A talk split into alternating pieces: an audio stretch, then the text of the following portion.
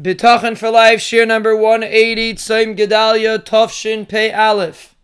The taanis of Tzom Gedalia represents the story that happened when Gedalia ben Achikam, who was the one that was supposed to be taking care of Klal Yisrael and Eretz Yisrael, after the Churban Beis Hamikdash, he was killed because somebody was jealous of him. And it's interesting because the reason why we make this taanis, the Mefarshim tell us, is to teach us that when a tzaddik is nifter, it is as serious as if chas v'shalom the churban beis hamikdash, and therefore we make a taanis on this day. But the question is, what is unique about this story? Unfortunately, there were many chachamim that were killed over the generations and we don't find that we make a special taanis when they were killed. So, is there a unique message in this taanis, and does it have something to do with the concept of Aseres Tshuva? If the taanis falls out right after Rosh Hashanah, and some say the story actually happened on Rosh Hashanah, then obviously there is a direct connection between the story of Gedalia ben Achikam and Aseres Tshuva.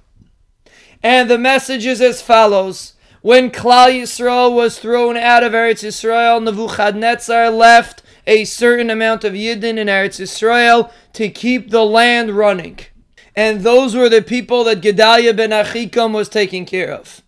And Yishmael ben Nesanya got jealous of Gedaliah and he killed him. And what happened? That was the end of Klal Yisrael and Eretz Yisrael. Eventually, they all had to leave because of this story, and there was nobody left. So, what do we see from this story? We see that there was an opportunity over here. Although there was a Churban Beis Hamikdash, and it wasn't a perfect situation, but Klal Yisrael could have existed in a not so perfect situation. They could have existed properly in Eretz Yisrael under the leadership of Gedaliah. But Klal Yisrael did not do that. They did not utilize the opportunity. Instead, there was a machlokes in Klal Yisrael, and Gedalia was killed, and that was the end of this opportunity. And Klal Yisrael was completely driven out of Eretz Yisrael. And that is the message that we are supposed to take in Aseret Yemei Tshuva. Even if Rosh Hashanah maybe wasn't as perfect as we wanted but we have to understand that Aseres Yemei Tshuva is a time, it's an opportunity.